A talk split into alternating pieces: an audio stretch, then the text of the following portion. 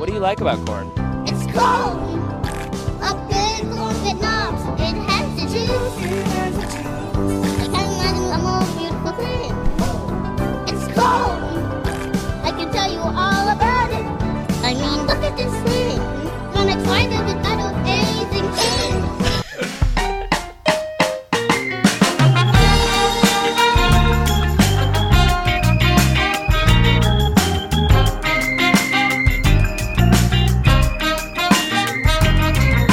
Welcome to No Truck Stops, a Pac 12 podcast. I'm Carlos at Equity Brewing. Joining me, a woman who has the juice, Avery at Brave Grapes.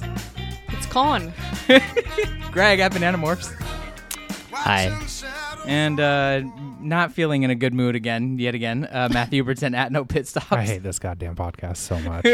Holy shit. I'm so glad you added the corn video because I was like thinking about asking you, and I was like, ah, it'll be too much work. No, that was an awesome surprise. I've been listening to that video like at least once an hour for the past three days. it is so funny. I love that it's kid. the only thing keeping me alive. Right I hate it here I so much. absolutely love. Oh my you, you don't love the corn. You don't love the corn kid, Matt. No. the corn. Why? Why? He's so happy He's about cute corn. and he loves corn. No, I don't. Ever since he was told it was real, it was really good. It's so he's just the only thing good about America. That's true. Uh, anyway, so go check out the Corn Kid video. It's very funny. Uh, we're two weeks away from the Pac 12 football season now. So here we are, part four of our four part preview series previewing the Pac 12. Uh, so we're super close to kickoff. Uh, today, we're going to talk about Pac 12 awards predictions. We'll give our final standings for the year, our predictions who, who for who wins the Pac 12, and so much more. But first, if you haven't, leave us a five star review on Apple Podcasts and Spotify. Uh, people have been doing it. We're getting close to equilibrium with our one star reviews from BYU fans on Apple Podcasts. Um, and we're officially at four out of five stars on Spotify. Uh, on Apple, we're at 2.5, 2.9 right now, which is up from 2.7. So thank you all for those who hit five stars on Apple Podcasts. Our goal on Apple Podcasts is to hit 3.5 stars on uh, on there by November 1. We're at 2.9 now. So if you like the show, do us a solid and give us five stars on Apple and Spotify. Also, we had some really fun uh, conversations at pa- on our Patreon at notruckstops.com. We dropped our UW Wazoo preview with Avery's partner De- uh, Dewey last week. Uh, that was a blast. And then on Friday, we discussed Pac-12 quarterbacks. Matt uh, actually came up with a ranking of every presumed starting quarterback in the Pac-12, and Greg and I reacted to that. Uh, we had some fun discussions on whether DTR or Cam Rising were better. Uh, uh, Matt had uh, incoming Washington State quarterback Cam Ward really low, so we talked about that. Uh, so that was super fun. Go check that out on our Patreon at notruckstops.com. Uh, okay, so let's talk about actual football. And the first thing we're going to do, now that we're two weeks away, um, and this is our last preview episode, is that we are just going to talk about uh, Pac 12 awards.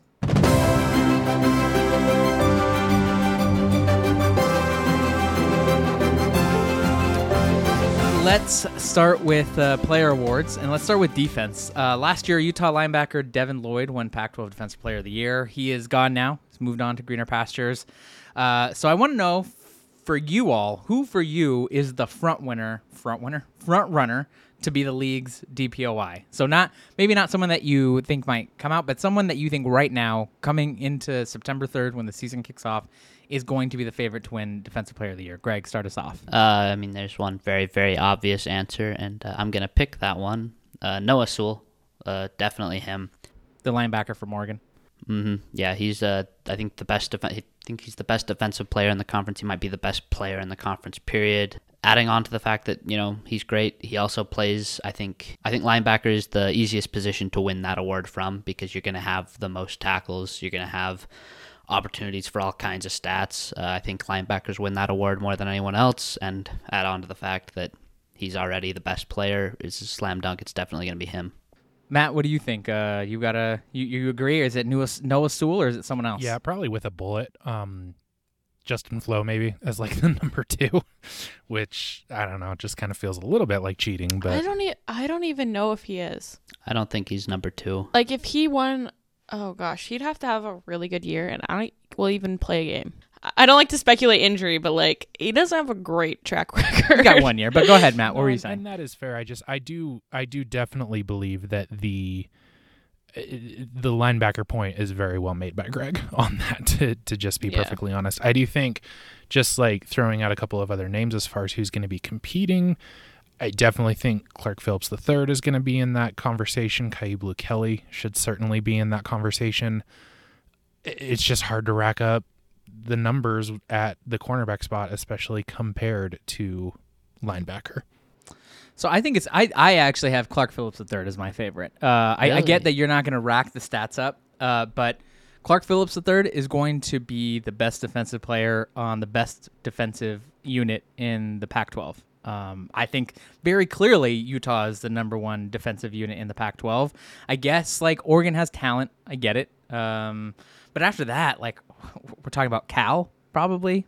Uh, maybe I, I can't even think of any others. Uh, if you think Washington State might carry over some of their success and improve on it, but uh, very clearly Utah's going to have the best uh, defensive team in the league.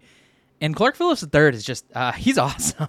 Uh, we knew it going into that Rose Bowl where he sort of uh, uh, had made a lot of plays, was an incredible defender on the outside, but really was was a loud defender in the Rose Bowl. And so I think that's gonna that's gonna carry over. Um, I think more than I think folks are willing to give him credit for the Pac-12 doesn't have like any major standout receivers nationally except Jordan Addison. Um, that'll be a fun game. Jordan, if uh, Clark Phillips gets to cover Jordan Addison, that might be his DPOY moment right there to see uh, see how he does.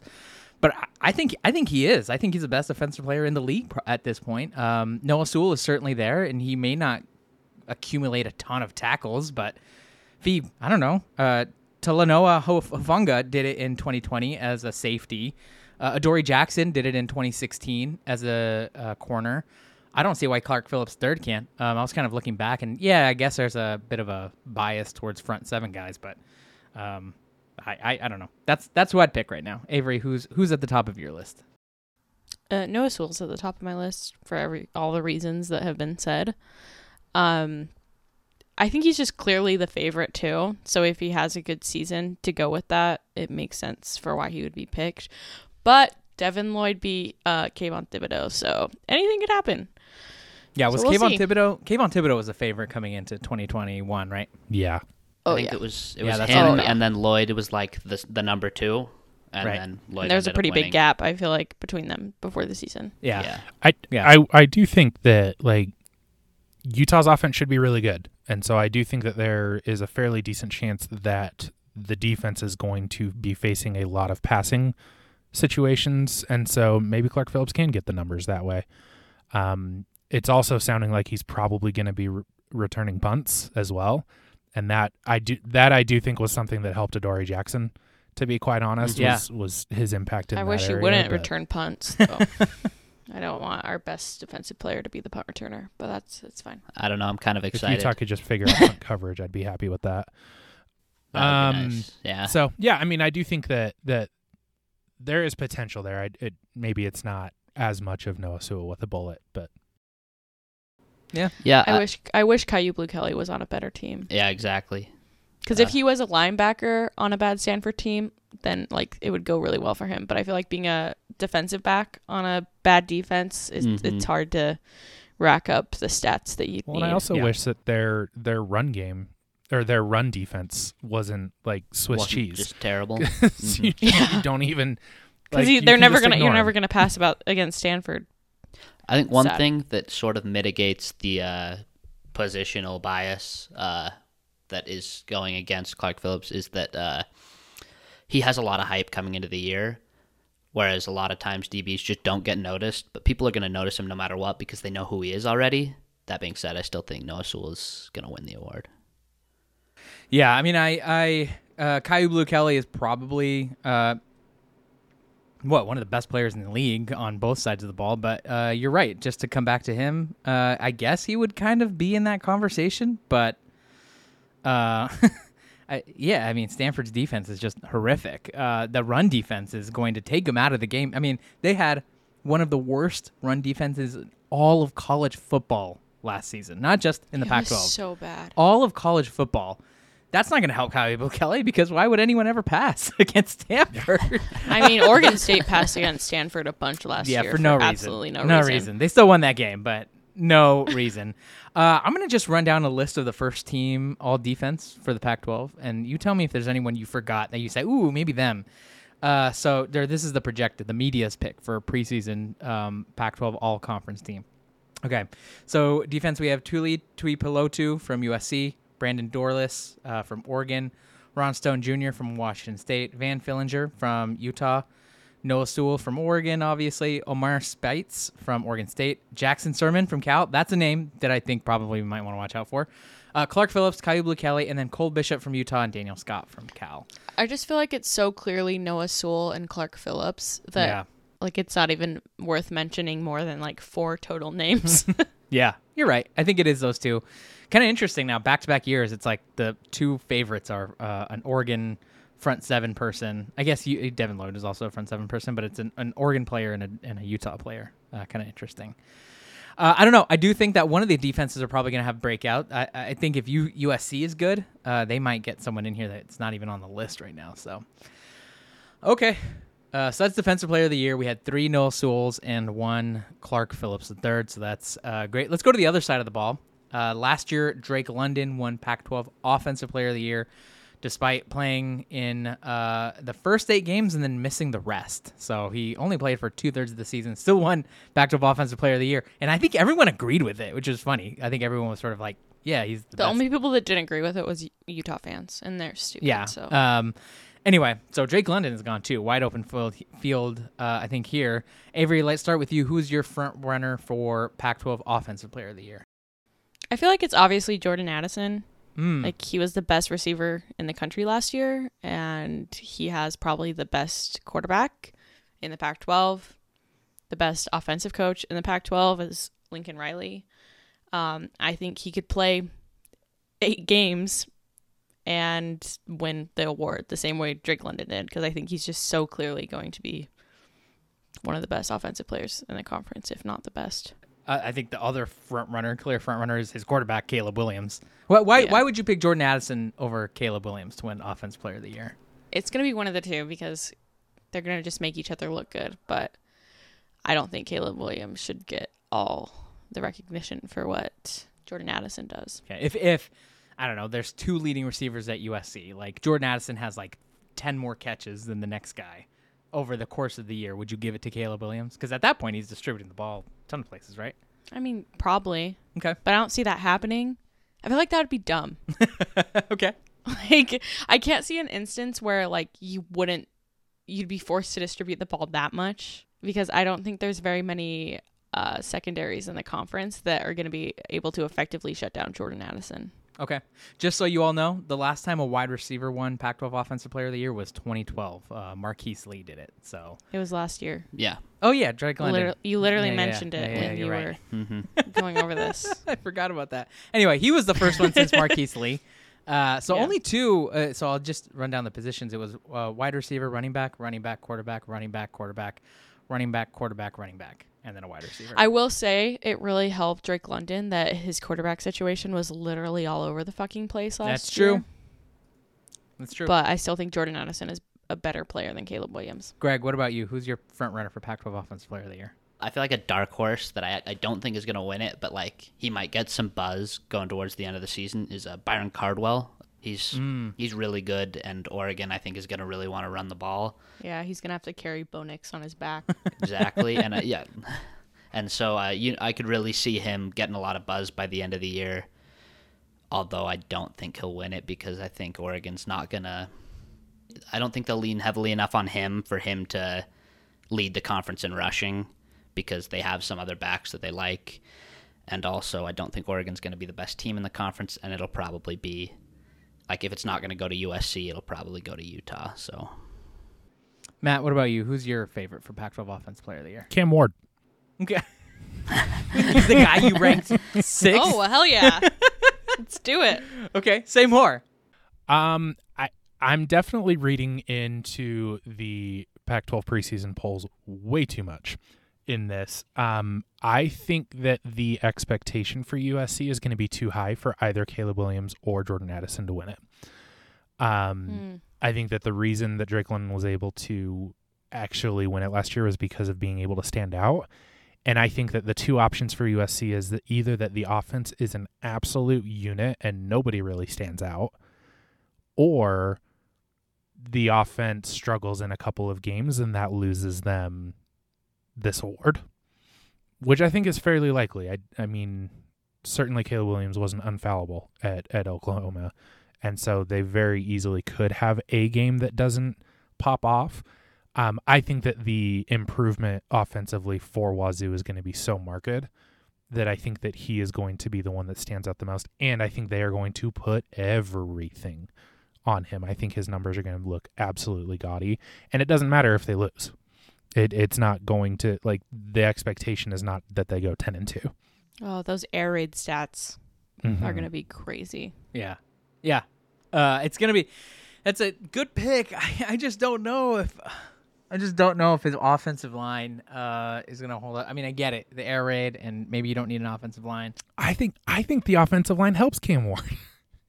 I think it's going to look so damn impressive. Yeah, because he has to do make crazy plays. yeah. Okay. Yeah, maybe, yeah. I feel like the same argument could even be made for Jayden de Laura. Okay. Um, obviously, I think Cam Ward's a level above him, but Arizona was so bad last season, so bad. That's a great. I have one. If if they get bowl eligible, and Jayden de Laura like is obviously elevating that team, If they get bowl eligible, when when they get bowl eligible, no, I just think that it, major improvement on Arizona, he's gonna get a lot of credit for. Greg, what were you gonna say? uh, T Mac from Arizona, their wide receiver. Their wide receiver recruit that they just got. Was his name T- uh, Terry McMillan? It's uh, Tetairoa McMillan. Oh, okay. I'm probably saying that wrong, but I think he's going to put up huge numbers this year. Yeah. Like from all the sounds of it, like they're already using him. And uh, when you've got a player like that, But that could be the same situation as at USC, where who gets the credit? it could be, but it might also be like a situation like USC last year where I don't know. I think he'll be used in enough ways that he will he will stand out. Not that I think he'll win it, but I could see him getting some buzz in the same way Cardwell could get some buzz. That's an interesting one. Uh, I, I, It's like if you do you want to go with a guy who's going to be the best offensive player on the best offensive unit in the best team? You know, you're talking When's about the like, last time a freshman won this award? A true freshman. Ah, that's a good question. I don't have that in front of me. Uh, I'll look it up while someone else, someone else is talking. But uh, I, I, that's a good point. I think there's something to be said about do you get a breakout, a, a team, a, a player from a breakout team like Arizona if they get bowl eligible, and pick their best offensive player. That's not a bad idea at all. I. I'm gonna go with a running back. Uh, Zach Charbonnet. Ah, I, I think it has to go to Tavion Thomas. Uh, if it's going to be a running back, it has to be Tavion Thomas, and here's why. UCLA won't be good enough, I think. Their record won't be good enough. They won't look good enough. They won't have the storyline and the narratives of being good enough and elite to sort of garner any major awards. Uh, Zach Charbonnet may, might be the better running back slightly, in my view, but like it's super close. Uh, but Tavion Thomas is going to have a, a more nationally recognized season because of Utah's position right now. Because Utah is the runaway favorite to win the Pac 12, because Utah is considered a dark horse playoff contender, uh, because Utah is favored to win in every single game this year, and because Utah likes to run the shit out of the ball. Andy Ludwig and Kyle Whittingham uh, have made very clear that their priority is and always will be, even if Cam Rising is uh, is playing out of his mind, their preference is to run the ball. Uh, and Tavion Thomas is going to be the one who gets the vast majority of those carries. I, don't know. I mean, I'm curious to see what he does. I mean, I think I think the competition in the Pac-12 might be a little bit better this season. Um, he might have to face defenses that might be a little bit better overall this season. Um, but I also think he's going to be the one who gets a ton of uh, a run. Um, he's just going to have the production for sure, like game to game. So I, I think I might pick Tavion Thomas even over Caleb Williams, maybe even over Jordan Addison. Again, that doesn't necessarily mean he's like a better player o- overall, but he will certainly be on the best team, and I think that's going to count for something. He might not even be the running back that gets the most carries at Utah, though. Who would you put ahead of him? Like, there's a there's a legitimate discussion by the end of the season. Jaylon Glover might be getting more carries. Okay. Than Tavion Thomas. That's entirely. Po- I mean, but And I think that is what would hurt Tavion the most. yeah, if he's splitting carries. If he's splitting carries. Yeah, that's a fair point. Maybe it might be Zach Charbonnet then, because uh, well, UCLA always got has good running backs. Utah always has good running backs. I'm not sure. We're I think we're in an era where running backs just are their loads are managed a lot more. Uh, they're getting their carry split more, so it's harder to have that kind of production. But I guess we'll see. Any other uh, Pac-12 Offense Player of the Year considerations? No tight ends. A tight end. I'm not sure when the last time a tight end won it. Won it, but there's some good tight ends in the Pac-12. Um, Dalton Kincaid yeah, is really good. yeah. Uh, Brant Kuithe. And Brant Kuithe. Yeah. Um, UCLA will have certainly a breakout tight end. Uh, Who's Stanford's tight end again? Ben Ben Uras, uh, Yurosek. He's good too. He's on the first. He was Pac-12 first team preseason this year. Uh, Pac. He's second preseason second team. Oh, Yeah, right behind Brant Kuithe actually. right. Um, but yeah, those are probably yeah. I think that those are the ones. I I don't think I'm not sure when a tight end won it last. Drake London is kind of a tight end, but he played receiver. But Drake London That's how feels more Dalton like a- Kincaid is. yeah. Um, The reverse. But I don't. I can't think of. I can't look at the last time a tight end won uh, Pac-12 Offensive Player of the Year. Would be pretty insane. Uh, okay. No other Pac-12 Offensive Player of the Year candidates that you'd want to throw out there? Talked about a lot of them. Okay. Uh, let's talk coaches. Uh, Coach of the Year uh, is that's an, always a, a weird award. Just just because it doesn't always go to the best coach. Sometimes it goes to the coach who does the most, the least. Oftentimes it'll go to a coach who had a breakout season. Um, but define it however you want for this one. Tell me who you think is coach of the year and why you think they'll be coach of the year. Matt, you can start us off here. Is there any other answer? This is Jedd Fisch all day. We're going bowling. Go, Okay. Taking a team from So you- zero wins to one win, at zero wins, but like going from one one win to bowling, you're gonna get a huge jump. It's it's Jedd Fisch with a bullet. You'd you'd pick him over. You'd pick a guy who brought a really horrific team to like respectability over uh, a coach who maybe like Lincoln Riley, who's going to bring USC out of mediocrity into maybe you know a top twenty five, top twenty team. Yeah, the only chance here is if one of like USC or Utah goes undefeated. That's that's the only chance that that one of them gets coach of the year, which they would deserve it. I'm definitely banking on Arizona bowling more than I am one of those two teams going undefeated. If Arizona gets bowl eligibility and someone other than Jedd Fisch wins coaches of the year, that's a huge snub. Yeah, I think that's right. Like I'm not even saying Arizona gets bowl eligible, but if they do, because let's be honest, Arizona beating Cal last year was not a win. That was like half a win. Cal had seven players Cal on their was whole team playing. they were scared. so that he practically went from zero wins to getting six in one year. That's crazy. Yeah, if he And does he it, deserves it. if he does that, he deserves it. Uh, he's not going to do that though, so he's not going to win it.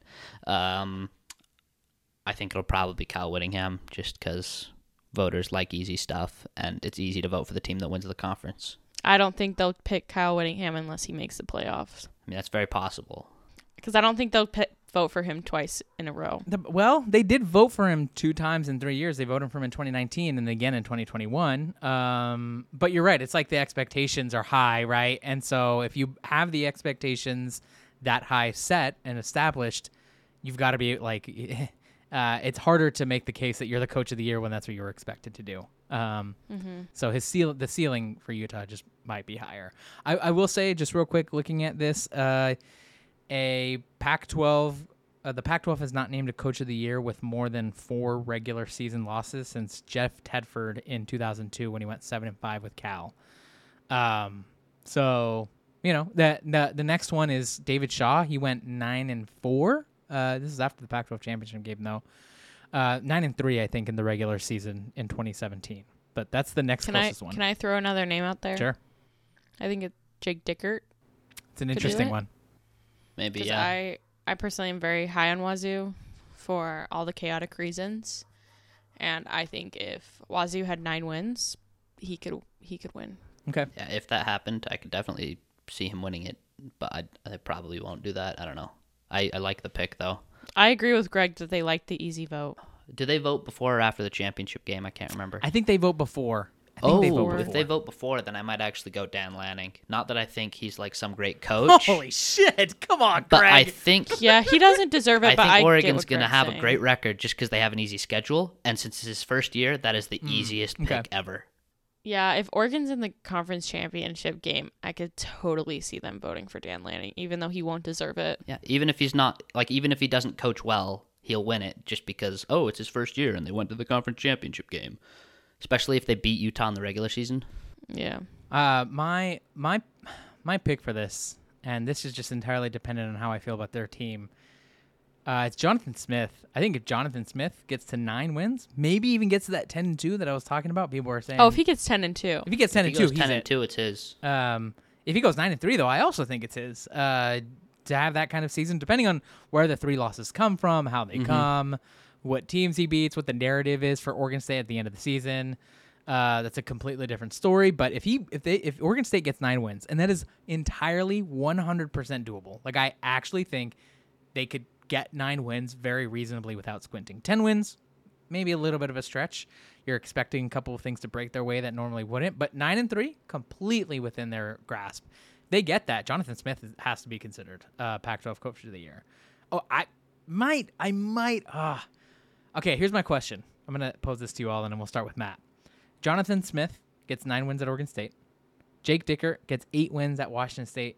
Jedd Fisch goes six and six. Who's your pick for Pac-12 Coach of the Year in that scenario? You said nine wins for Oregon State. Yeah. Jedd Fisch. Okay. Greg. Oregon State. Uh, I'd go Jonathan Smith. Okay. Avery. Jedd Fisch. Okay. Now, Split. now give Oregon State ten wins and ask it again. Oregon State ten wins versus Jedd Fisch's six and Washington State's eight. Jonathan Smith, because Okay. that's Yeah, in Jonathan that's because that's in their championship game. Yeah. Yeah, if Oregon State makes the championship game, give it to Jonathan Smith. Oh yeah, because they play Oregon and USC. So if they beat both of those teams and the losses come elsewhere, then yeah, which would Probably. be incredible. I think you can win it at nine though, just because it's Oregon State, and I think a nine-win season there, I don't know, from where he started shows so much progress, and also with a good season last year, it's not just a flash in the pan. Like that's two good years in a row. Yeah. I, I will say Jedd Fisch probably needs to get to bowl eligibility like that. Even if they go, f- I wonder if they might give it to him at five and seven because five and seven no is way. still the last time the Pac-12 picked a coach of the year with the losing record that season was 1989 when Dave Kragthorpe from Oregon State, I don't know what that is, uh, went four seven and one, uh, four losses, seven. I think that the voters are. Is it just the other coaches that vote? Who votes? I think it's the media, I'm pretty but sure it it's might the be media. the coaches. Actually, I think it's the media. It might be. The Anyways, coaches. whoever is voting is boring and needs to watch teams outside their own. I'm begging you, please, to watch teams outside your own. Watch the Pac-12 networks. If you're a real sicko, you really like this conference. You'd watch. the Listen to whatever networks. Yogi Roth says. Yes. Everyone would Yogi be. Roth- He'd have everyone in a 12 team tie for coach of the year. You know that Yogi Roth is his picks for coach of the year are gonna like obviously he's gonna include he's gonna say all everyone's name, but he's gonna act like he has like four options, but then he's gonna say everyone's name. yeah. Mhm. He's gonna be like Kyle Whittingham, so amazing last year. Dan Lanning, so much potential. Uh, Lincoln Riley, will it translate to the Pac-12? But you can't forget about Jonathan Smith and his running game, and Jake Dickert and everything he's and done. David after. Shaw He's just And David- Carl no, Durrell. he's gonna God. with that roster, four wins with Stanford. You got it. no one expected Colorado to get more than zero wins. Karl Dorrell got two in that environment with that uncertainty. Uh, Yogi, I love Yogi. We love Uh, Yogi. Um, okay, so those are the, that's the, those are the coach of the year candidates. Uh, uh, Jedd Fisch is certainly up there. There's a Jonathan Smith. Dan Lanning's an interesting one, but uh, I guess I guess we'll find out. All right. Well, last second here, I think this one might be our longest. Uh, we each predicted the Pac-12 standings, going game by game and picking winners of each game for the whole season. We did this on uh, the Playoff Predictors website at playoffpredictors.com. Uh, there's a cool option to do it by conference. You can play around with that and come up with your projected standings for the league. Um, so we did that, and we're each going to talk through our projected standings for the season. Um, and so here's how we're going to do this: we'll go one by one, uh, starting with the Pac-12 North, and react to each one for a couple of minutes, uh, and then we'll move to the South, and we'll end by discussing who we had going number one and number two in the conference. Uh, so let's just jump right into it. Greg, start us off with your projected standings for the Pac-12 North. All right. So uh, first, got Oregon at eleven and one. Uh, then Oregon State at eight and four. Then Washington State at seven and five. Uh, UW at six and six. Cal at four and eight, and Stanford at one and eleven. Okay, Matt. Any reactions to to Greg's list here? Cal four and eight, man. Holy cow. Okay, I just want to say, I think you all. Uh, let, us talk about Cal. Uh, You all are low on Cal, and it's it's. I would say I have zero respect for Cal. I have zero respect for Cal. None Also, res- I think you're all. Okay, you all get. so- Sometimes on this podcast, uh, I say shit, and you all make me think I'm fucking crazy. Like you, you all are make fucking me crazy. You all make Seven me and think- five Cal is fucking crazy. Okay, you know what? Uh, what did you think Cal's record would be last year? Didn't you think they'd be bowl eligible? Uh, yeah, but they were almost bowl eligible. They were five and seven, and they would have been bowl eligible if it weren't for their insane COVID situation against Arizona. So that's not like a crazy take. Okay, I, I let me just say this. Uh, you all make me feel crazier for saying this, but you know what? Oftentimes, what I do is I listen to other Pac-12 podcasts to validate me, to make me feel not crazy. And I was listening Oh, so to the- they're wrong, I'm too. gonna, I was listening to the podcast of champions, and I'm, I'm just gonna play this clip here, just, just, just to, just so you all. Here it is.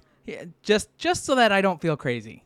I can't see why not. I mean, I think this is a bowl team. I, I think so too. But there's there's more people I think like thinking Cal's gonna suck than like Arizona State's gonna suck. And I'm just I don't get it. Thank you, Ryan Abraham and David Woods. I don't fucking get it either. Okay, I will say I do think Cal. I do think Cal is going to be better than Arizona State. With that being said, I think Arizona State loses every conference game. So the bar's on the floor, really. All right. Any other reactions to, to Greg's list? Eleven and one Oregon is uh, wow, we've talked They're- about. We've talked I don't about think it. they're it's better than 11 of well i should say they're better than 10 of the teams on their schedule know that's and not they're how it close to the one they get at home They're okay. I don't think it's crazy, but I think we should expect at least one dumb loss from every Pac-12 team. I don't think Oregon losing to Oregon State is a dumb loss, but Yeah. Greg does. So I, you should. I really it. should have put uh, 10 and 2 oregon i just uh, wasn't paying attention and i figured i'd pick them in all the games they're favored in to to think we're getting a playoff team is funny. i don't think it's funny to think we get a playoff team to think it's oregon would be funny because oregon would have to beat utah twice Okay. All right. Any other reactions? Uh, Matt, did you have any reactions to Greg? No, just the Cal one. All right. So that where did you have UW again? Eight and four, seven and five, six and six six and six. Uh, that's the one that I was kind of thinking about. Um, okay.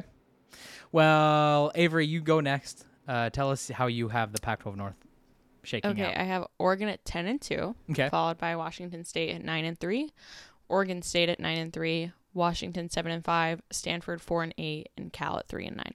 Matt, any reactions to Avery's uh, rankings there? Who do you have Oregon State losing? Let me check this out. Oregon State is going to lose to USC and Utah. Oh fuck, never mind. I forgot they have a seven game win streak. Oregon State is going ten and two. oh Wait, no. Okay, wait. Um, Now, re- okay, do, redo this and now redo your whole standings because you completely forgot about uh, sticking to that. it's the same. It's the same, except Wazoo and Oregon State switch. So Oregon's ten and two, Oregon State's ten and two, Washington State's eight and four. Okay. All right. So you That's- have so you have sense. Oregon winning the Platy. No, I have Oregon going eight and one in conference play. Ah, I see. That's what it is. So they're tied. They have the same uh, record, but Oregon State is going to lose two conference games. All right. That's fair. Matt, what about you? What's your uh, Pac-12 North standings here? I have Oregon State ten and two, uh, Oregon nine and three, UW eight and four, Wazoo seven and five, Stanford three and nine, Cal three and nine. So obviously the big one. I, I didn't. I forgot to mention this. Washington State nine and three is crazy to me. But we've talked about Washington State exhaustively, Avery. So I won't go. We won't. You you want to know what's crazy to me? Thinking UW will be better than Washington State. That's what's crazy to me. Uh, uh, all right. So Matt, uh, any reactions to Matt? Matt uh, had just say the list. You don't have to say the record. What's the list here? Uh, Oregon State, Oregon, Washington, Wazoo, Stanford, Cal. Okay. Any reactions, Greg? uh yeah yeah i mean oregon state over oregon's crazy that's not gonna happen I hope it's true though. it would be fun I'm mad. it would be really fun it. would be great content uh, but it's not gonna happen Avery, any reactions? Yeah, I think it's going to be really hard for Oregon to be worse than Oregon State just because their schedule is like their conference schedule is so much easier than Oregon State's. Um, and they have a lot more talent. But you know what? Oregon fans deserve it. So I hope it happens. Uh, I, I I like this one a lot. Go ahead. Go ahead, Matt. I just think that Oregon State's schedule sets up so nicely as far as getting USC and Utah at the beginning of the year when Yeah, they're gonna have a seven seven game win streak. right and and so getting those two teams when their depth isn't an issue yet like you've got a fair you got to feel good going into those games in my opinion. I when I do Oregon State's schedule, I cannot. I I just truly cannot fucking find three like three losses where I'm like, yeah, yeah, yeah, they're gonna lose all three of these. Like, sure, could I find three losses, four losses? Like, yeah, I, I guess so. If you're expect, but like, I'd have to factor in some chaos and like completely abandon my uh, like rationale here. So here's I'll, I'll say mine now. Your rationale that got you to 50% on the picks last year. Shut the fuck up, Greg. Okay, here here's my thing. Like the thing with Oregon State is we need we need the chaos. We need to depend on the chaos. We can't we can't assume it's logical for Oregon State to go 10 and 2. It's fair. So you need to assume they require chaos to be good. And it's okay to say that they need chaos to be good. It's not a slight to them. They're not talented enough.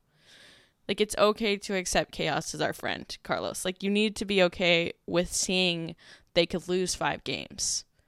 But also seeing that they could go 10 2. They're both possibilities and they both could happen and it's okay to admit. It's more it's more chaotic for me to see Oregon State going seven and five than ten and two. I truly like I okay. I agree. let's but it, they're both they're both possibilities. Yeah. I think I don't think you can say I don't think you can comfortably say that Oregon State's going to go 10 and 2 and then think that Washington State's going to go 3 and 9. You talk about abandoning logic. That's abandoning logic. Okay. You can't think both of those teams can be on opposite ends of the spectrum. If Oregon State's going to go 10 and 2, you have to have Washington State up there too cuz their chaos potential is just as high. Look at the numbers, Carlos. For a stat that I made up. Uh, I, I just I can't I I'm just can't do it. I you can't. right do- yeah, exactly. um, okay, here's mine. I'm gonna just say mine because I I had a hard time with this one because every time I look at it, I'm like, oh no, I need to fix this, and I'll try to You go change back. it every time. And I'll time. try to go back and fix it, and I just can't. Um, after all of our conversations and all, all of our thinking, here's what I, here's what I have.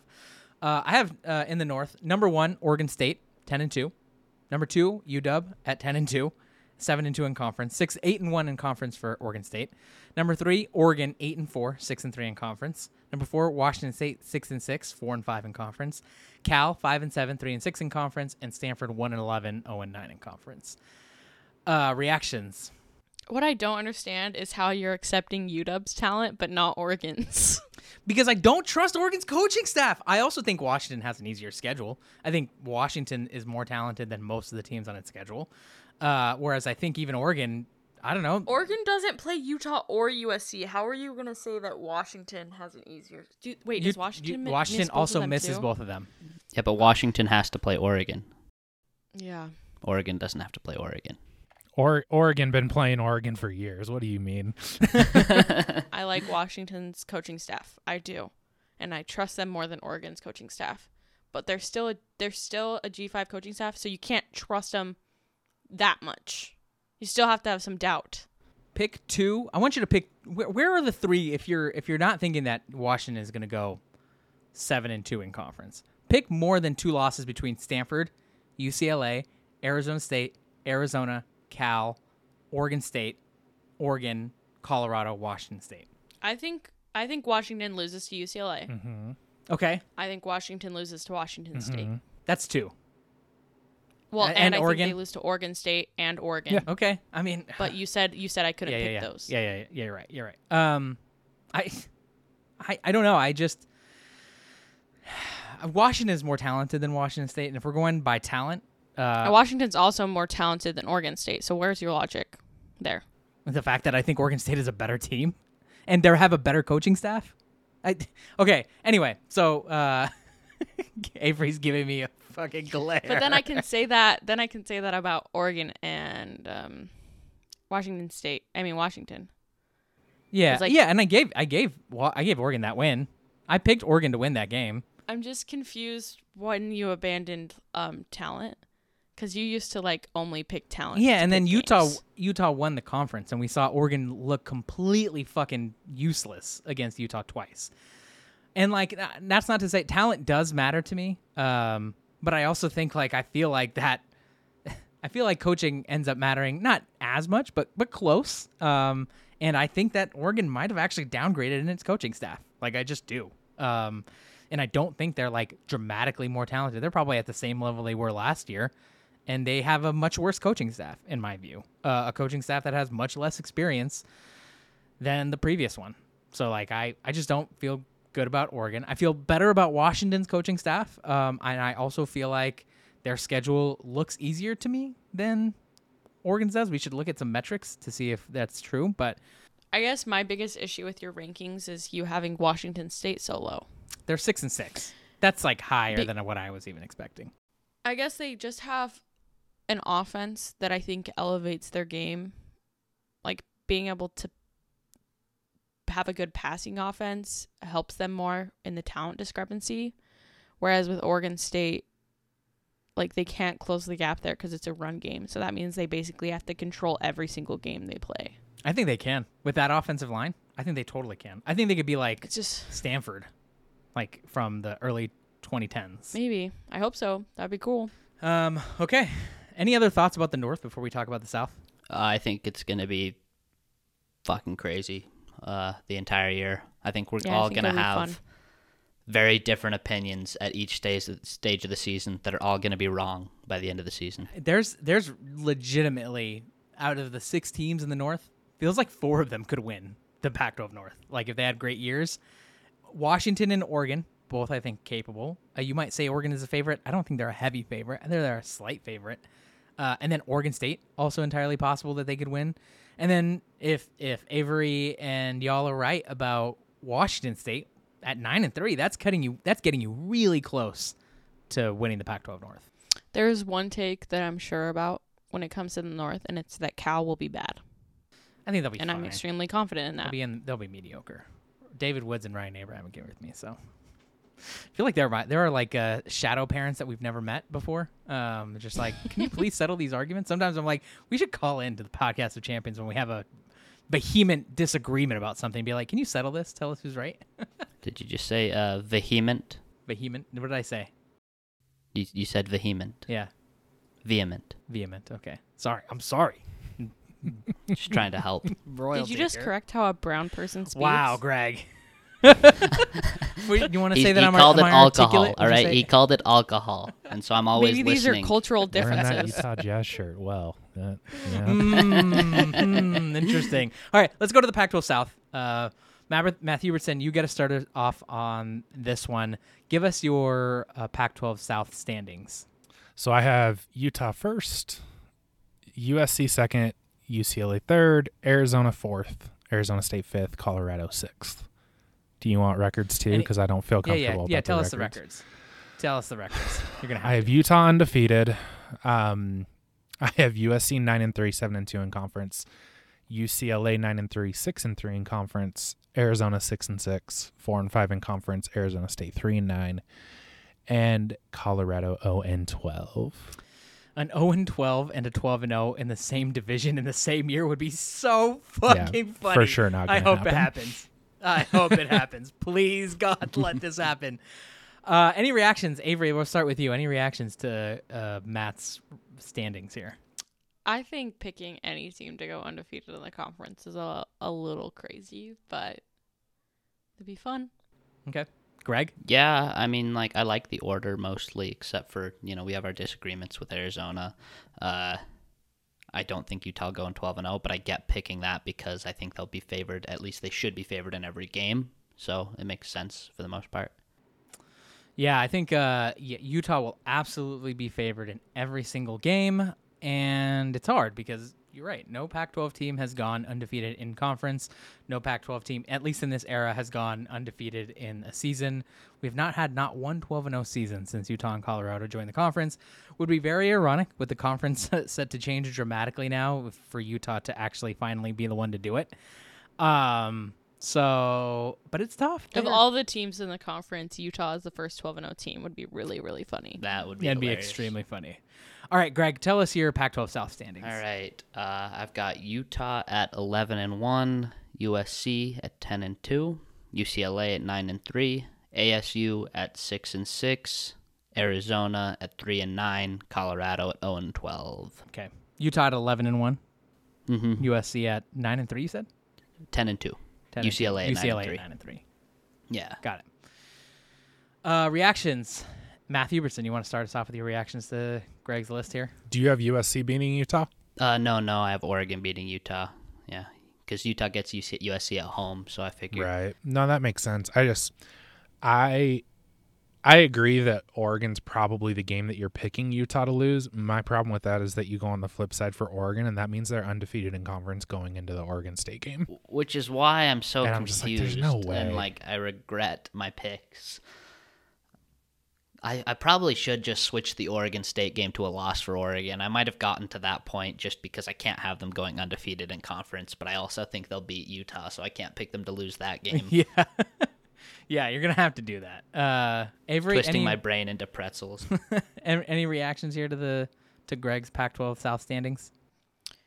Uh, sleeping on Arizona as per usual. We've discussed this in length.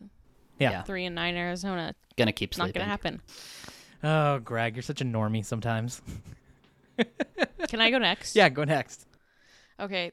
Um, this is kind of crazy. I shocked myself with this one, so buckle your seatbelts. Utah ten and two, USC ten and two. Um, Arizona six and six. They Yeah. have they have the same conference record as UCLA, What who's eight and four.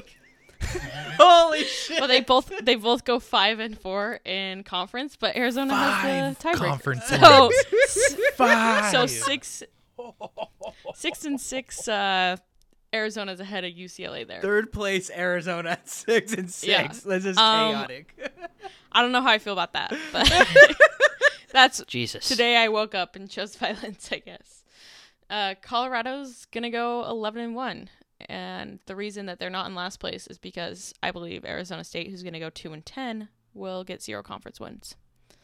okay. Well, 1 and and- 11. You said 11 Colorado going 11. I was like, what? Oh, one and 11. yeah. Sorry. Yeah, Colorado Wow. is gonna be ASU, and that's it. I, I don't know where to. The, the, the number of hot takes in this one it's off the rails. Uh, number one, Arizona State finishing below Colorado. That's a really fucking hot take. Uh, Arizona finishing ahead of UCLA, also really hot. Arizona getting five conference wins, scorching. UCLA getting four conference losses, unbelievable. Uh, where to start on this one, Matt? You start us off. Which of those? Which of those do you want to talk about? I, I don't actually hate the UCLA pick. I don't. Yeah, I kind of don't either, honestly.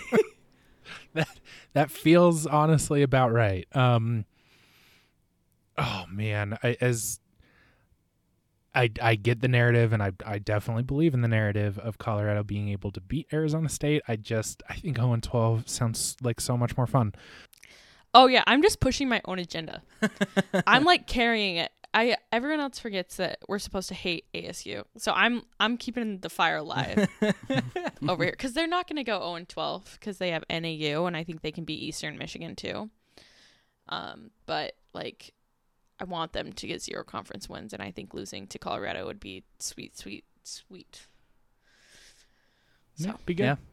Not not bad. but yeah, Arizona finishing above UCLA is crazy.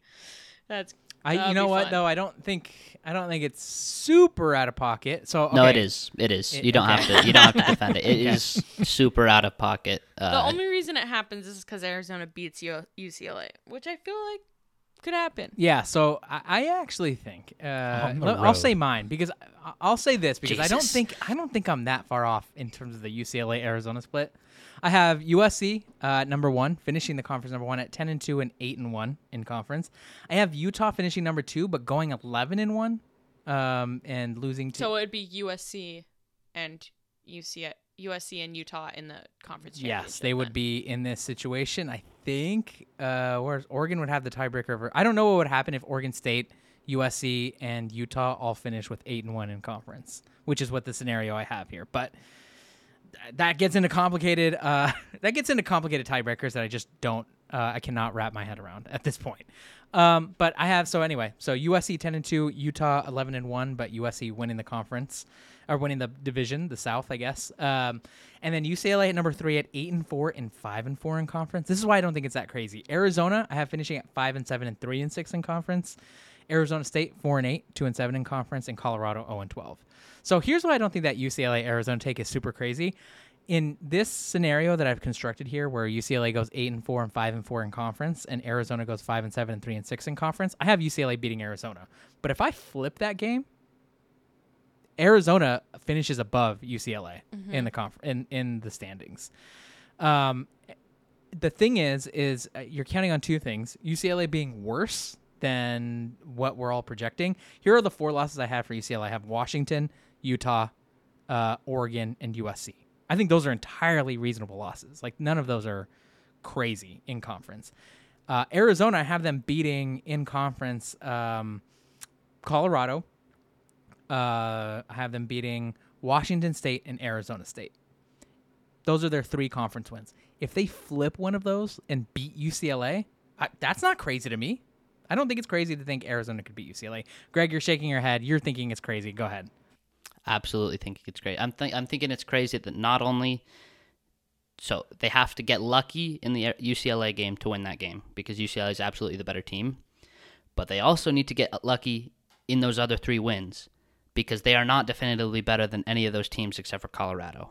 I think they're as good as Washington State, and they're as they ca- and by the end of the season they will be as good as Arizona State. And those two games come late, and they're in Tucson. I disagree with you there, but let's say that's true. They still have to win two toss-up games plus get lucky in a game that's better than them. That's just not going to happen. Those, but but, But all would be three of those, Greg. all three of those games that they have winning are in Tucson. Don't they're care. in Tucson. Okay, I mean that's bullshit. Uh, in Tucson, They're not good. Jayden de Laura good. revenge game. Oh my I'm sick of pretending that Arizona is good. Stop it. They're not. Three and nine. Three and nine. We are in an echo chamber. I don't think I don't think that saying that they'll go four and five in conference is saying they're good. Um, I do. okay. Okay, All right. can we talk about how so tiebreakers have not been posted about this new conference championship? That's a great point. And so I was just looking at mine. So I have Utah going 10 and 2 over USC who's going 10 and 2, but Utah beats USC. Mm-hmm. But in the north I have Oregon going 10 and 2 over Oregon State who's going to go 10 and 2, but Oregon State beats Oregon. So how how would this tiebreaker work? Because I have Oregon beating Utah, Oregon State beating Oregon, Utah beating Oregon State. So like Who do you Oregon have in State the Oregon. Oregon State USC game? I have USC. I think you'd have Utah and USC in the title then. No, but but Oregon's 8 and 1 in conference play. Oh. You've constructed. I don't know how you did it, but you've constructed the most chaotic fucking scenario. Oh, you don't know how the witch did that, Carlos. Really? Wait, wait, wait, wait, wait. So Utah is eight Utah and two beats- in conference Utah- play. Yeah, so Utah's losses are to Oregon and Washington State Mhm. in my scenario. And Uh, USC's wash- losses are, are Holy shit, to, Avery. U- to Utah and Arizona. Okay, yeah, okay, well, that's not gonna happen, so we don't have to worry about it. That's fine. Playoff predictors needs to do these things automatically because we have no fucking clue. I I also Well, have Oregon. They haven't they haven't posted the tiebreakers. That's no true. one knows what they are. Well, I have Oregon State, USC, Utah just in this playoff predictors thing going eight and one in conference. Who goes in that scenario? Because in that scenario, Oregon State beats USC but loses to Utah. it Utah, probably goes to it probably goes to playoff rankings. Yeah, Probably. in that scenario, yeah, So sorry, Oregon State, yeah, because in you're not gonna. yeah, and in that scenario, they go one and one against each other. They all play each other, but they go one and one. And then if you're adding another team to the mix, I have no clue. If I'm being honest here, the only reason I picked Arizona to beat USC is because I wanted Utah to finish first in the South, and I that's like the easiest way for me to decide that. Mm. Okay, it's not a bad idea. Sorry, I, I'm pushing my own agenda here, Push your agendas. Um, Push your agendas. Which I've always done and I will continue to do. Um, but I really want to get my hand on those tiebreakers because I feel like they're going to be absolutely insane. Yeah. Okay. Fair enough. Um, what I thought we could do just talk really quickly about. I, I went through. I posted this on Twitter, but I'll, I wanted to talk about it here now.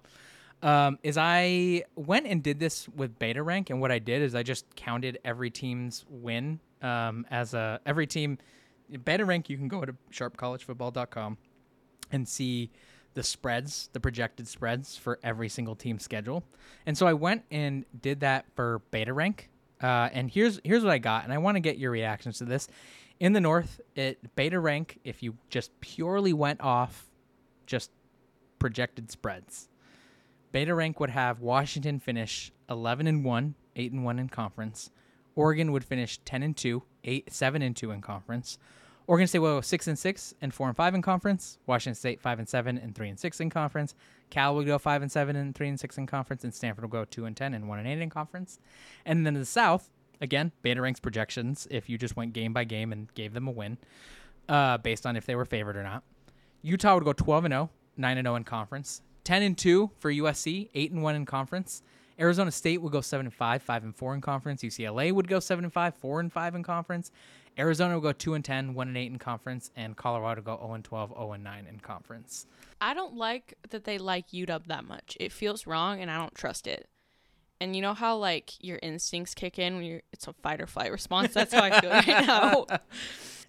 What's weird is that Washington will be more talented than almost anyone on their schedule, um, except Oregon.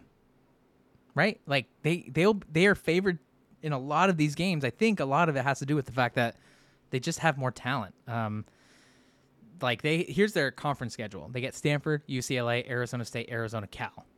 They're talented than all of those more than all of those teams. I think UCLA is maybe a little bit closer, but they have more talent than UCLA does at this point. Uh, and then Oregon State, Washington, uh, or sorry, Oregon State, Oregon, Colorado, Washington State. Uh, Oregon State and Oregon are the two losses I have for Washington personally. Uh, Beta Rank thinks I'll be favored over Oregon State, which I think makes sense, but it's weird. Like Washington's a weird one. They're certainly a weird one, and and we talked about it in our preview episode that we dropped on Patreon. Like they absolutely could go like nine and three. That is not out of the realm of possibility at all. Um, so I don't know. Uh, Matthew Hubertson, any reactions to the uh, to the you know the what do you call this? The why am I struggling to figure out what the hell this thing is called? The beta rank uh, standings, projected standings. I'll go ahead and project them all for you here so you can see what I'm talking Love about. that. Um, yeah, it's just this is where going game to game is hard.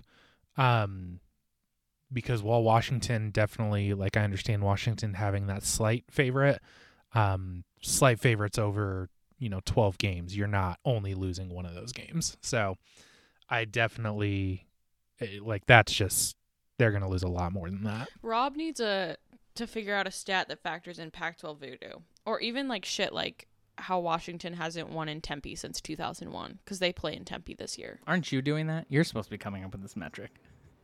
Yeah, but I don't. I don't math. I just like have random facts memorized. like, can you input the facts and be like, I think it would be cool. ch- Here's here's the our probability of of Washington uh, not losing in Tempe is extremely low. So how does that look on this? I don't know how to do that in mathematical ways. Here's here's what you should here's what you should do. Um, is you should your here's your chaos ranking. Your chaos rating is going to be comprised of here's your algorithm is the uh, number of games that the team wins at home plus the number of games that the team has won at home or the percentage the win percentage of the team against the team they're playing at home plus turnovers plus what is what's other crazy shit that happens special teams uh, touchdowns or something like the most chaotic things and somehow you get your chaos rating somehow. Okay, I'll figure it out. I'll have it before the season. That'd be very funny. I'm looking forward to that. Uh, Greg, any reactions to beta ranks standings here? Well, I mean, the Washington thing is kind of crazy, but for the most part, it fits my agenda, and so I'm going to uh, say that it's perfect and good, and I like it. Greg's a simple. Greg's a Yeah. simple being. Yeah, exactly. What he wants is uh, Failure for the state and of Colorado Arizona. to be bad Yeah, and Utah and Oregon to be good, and everything else that happens in the middle, he's okay with. I'll sacrifice anyone outside of those things to make those things happen. You know. Good, good. Glad you all have your agendas. Now, when people come at us and they're saying that we have an agenda, you have to own up to it because we we exactly. admitted Just the yes Chad meme. You know. exactly. Correct. Exactly. What's Uh, everyone's number one agenda that they're pushing? Uh, probably Arizona being bad. I think. yeah, very clearly for you. You're a cop, Greg. I don't want it to be that. I don't want to talk about Arizona at all. But they just keep coming up, and it's annoying. You're a fucking cop, Matt. Carlos, what's what's your agenda? Mine is that Oregon State is is No, getting you- yours is Cal. Yours is Cal. Uh, it, uh, Cal is like my my my one small mini agenda item here. Cal is going to be fine. Like they're going to be like six and six. That's not crazy. Uh, well, you all say it's crazy, but I don't think it is. But but truly, my big agenda uh, is that Oregon State is going to be awesome. Like they are going to be Pac-12 contender level good. That's my agenda. Matt, what's your agenda? Um, obviously Arizona bowling, but my my second agenda is is just Bo Nix. Like Oregon is going to lose two Bo Nix games, and they need to hope that one of the Bo Nix games is Georgia. Honestly, where like they just because if Bo Nix shows up and and does his like, oh by the way I have one or two games that I'm a Heisman like quarterback. If he does that against a team that they're that they lose to anyways, like you can't waste Yeah. those bullets. Yeah, true. Um, Avery, what's your agenda? Is it Arizona State uh, being the worst Pac-12 team in the league? That's like my hate agenda, eh, but nobody gives a shit. Let's be honest. Nobody cares about Arizona State at all. so like I'm going to put that on the back burner and I think my agenda is going to be Wazoo being just chaotic as hell and the most fun team to watch in the conference. Like I feel pretty strongly about that. Okay. It's not a bad idea. They certainly have a lot of um, ingredients, but don't you think they'll go? But do you think? But they could be five and seven and uh, be chaotic. Oh, Absolutely. okay. Chaotic in a bad way, which I don't want. I want them to be 9 and 3. Yeah. Best Yeah. quarterback in the conference, chaotic. That's my agenda. I want 0 and 12 Colorado to be my agenda, but that's just gone That's too just, mainstream. That's just yeah. That's Now accepted. everybody's on board with that. yeah, I was on 0 and 12 Colorado this year, this time last year, but uh, Let's be honest though, thinking Arizona's going to be bad is also mainstream. well, yeah, it's not mainstream here though. Like here, I'm the only All one who thinks Greg's Arizona's going to be bad. All of Greg's takes are mainstream. He thinks Oregon's going to He's gonna be, be, the awesome. front runner in the north and Arizona it's going to be bad. Arizona's going to be bad. Oregon's going to be the front runner in the north. you should you should go away, Greg. What's wrong with you? It's going to happen. It's going to happen, and then you're all going to pretend like I didn't tell you. We're all going to be half right. That's what's going to happen. That's what's gonna That's going to be Like the- infuriating. well, Carlos is always takes- half right. Remember, coin flip Carlos. Uh, I'm gonna redeem myself. I'm definitely. I'm definitely. I I don't think you are. Well, I'm gonna finish at least number two uh, this season. No, you're not. Because I was, I was, I was, I didn't care last year. You year. were a distant fourth. I- you were I- a distant I fourth. didn't last care year. last year. I was fine with going some. You didn't care last year. Stop it. I was happy with going for because you all, you all just take the obvious one. So someone had to give us some content. Wait, Um, wait, wait. Let's pull up. We got to we have to have the percentages. No, you're gonna. It's gonna take forever to find. I them. got it. It's Okay. right here. Okay. Wait. I finished second, right? Oh, fuck. This is the new season 1. I got you. Damn it. Okay. I've got it up. Okay. Say it then. Carlos. Well, so obviously I was first. Like it, I don't even know that we need to talk about it at 59 and 31. Who's compiling them again? Shut up. Greg in second, Yeah, 57 and 33. Avery in third, 55 and 35. Oh, that's only because I decided to get crazy at the end. I'm sure. Like I had, I think I had the lead over Greg, and I could have played it you safe. and Greg I were didn't. tied. I thought like, we were tied going into the last week. Yeah. Um, and then Carlos, 49 and 41, was under 500 quite a bit of the time. oh. Finished above though, so I don't know what y'all are So talking proud. about. Do not know what you're talking about. All right, well that's it for us. Uh, thank you for listening. Don't forget check out our patron Patreon for those quarterback rankings. Uh, we're gonna drop our Pac-12 running back rankings sometime uh, this week, uh, so stay tuned for that. And please don't forget drop a five star review on Apple and Spotify. We're back next week to preview some actual football games. Like we'll have actual games to talk about and predict. That's gonna be super exciting. But for now, that's Matt. That's Avery. That's Greg. I'm Carlos. Thank you all for listening. And remember, there are no truck stops here. Not even one. Rumors still and thick with smoke, so thick it makes you choke. The crowd files in, the coffee's kicking, and shirts are wearing thin. Said I'm lonelier than a single sax on a quiet city street. Things aren't always green on the sunny side of the street. And I don't mind if the sun don't shine. Bloody weather suits me fine. Pouring up the best wine on the boat tonight.